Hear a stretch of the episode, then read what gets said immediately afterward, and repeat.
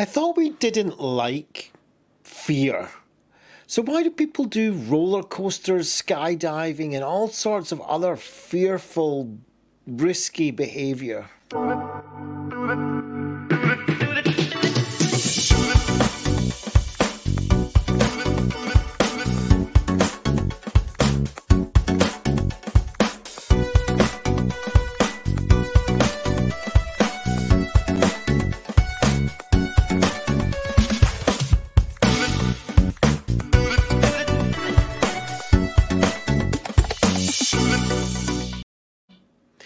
My personal clinic, I see a lot of people for anxiety.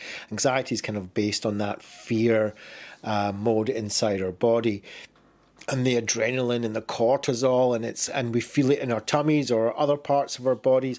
Our emotions are really strong, and our thoughts of anxious fear and so on. And it's very, very unpleasant and sometimes really painful for some people. Yesterday, I was kind of in that situation. Came across my deadline. I've got a big charity project coming up.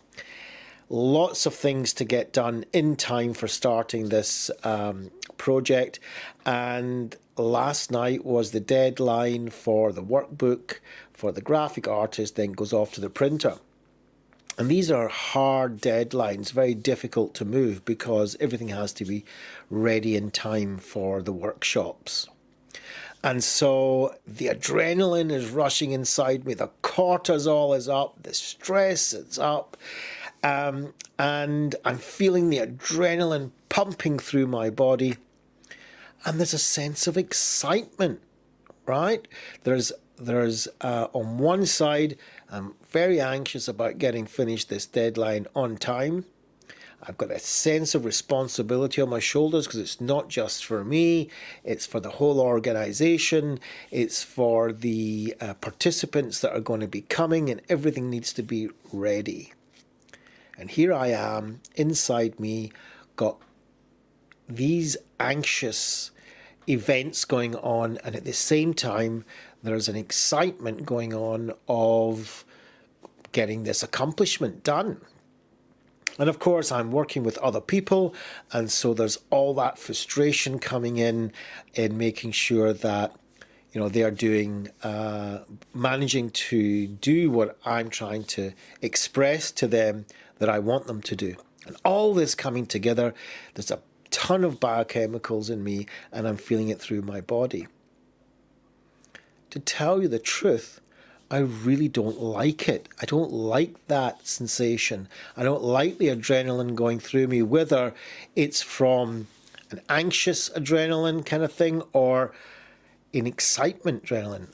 The interesting thing is that they both lie kind of on the same chassis. So even though we don't particularly like fear and we don't really like painful emotions and body sensations, there are times when we actually put ourselves into these situations, and that is lots of people, millions a year, go on roller coasters that are extremely frightening, or any other of these machines in amusement parks, or they skydive or parachute from airplanes, climb up very dangerous mountains, even ski slopes, and all sorts of other activities that generate that adrenaline, generate that stress reaction within the body. But it's coming through and attached to excitement.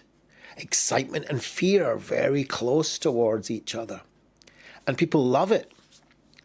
And I, in a certain sense, get really motivated by it too. And the pleasure comes, for me at least, at the end of it, when it's over and you feel that sense of accomplishment and the adrenaline starts to settle down, the cortisol starts to settle down. Life in general is a bit of a roller coaster or skydiving sometimes, or a ski slope going through that slalom. It's just the things that happen. Sometimes it's anxious fear, and sometimes it's excitement fear. And I think it's really important to learn to distinguish between the two. Dov Benyaacov-Kurtzman has embarked on a 12 week daily live challenge to disseminate a mixture of knowledge, combining his hand picked golden nuggets from his personal library together with his decades of experience and learning. He is doing this as a committed action to service his values of contributing and helping others, using himself as the subject of this exercise despite his feelings of awkwardness, anxiousness, and shame, which usually forms a barrier of uncomfortableness within, holding him back from accomplishing his goals. Dov Benyaacov-Kurtzman is an accomplished psychotherapist and clinical social worker with many years of learning and experience. And yet, his self disclosure of his vulnerability and openness is to demonstrate the human condition that we all experience from time to time.